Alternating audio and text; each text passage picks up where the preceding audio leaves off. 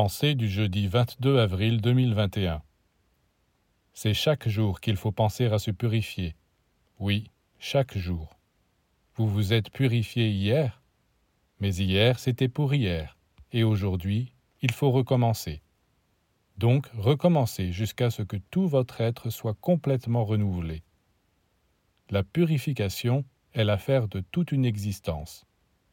Ce n'est pas parce qu'un homme a été plongé dans l'eau le jour de son baptême que toute la vie, désormais, les esprits malins n'oseront plus entrer en lui. Les diables n'ont pas peur de ce baptême-là. C'est l'être lui-même qui doit travailler toute sa vie pour entretenir, alimenter ce qu'il a reçu le jour de son baptême.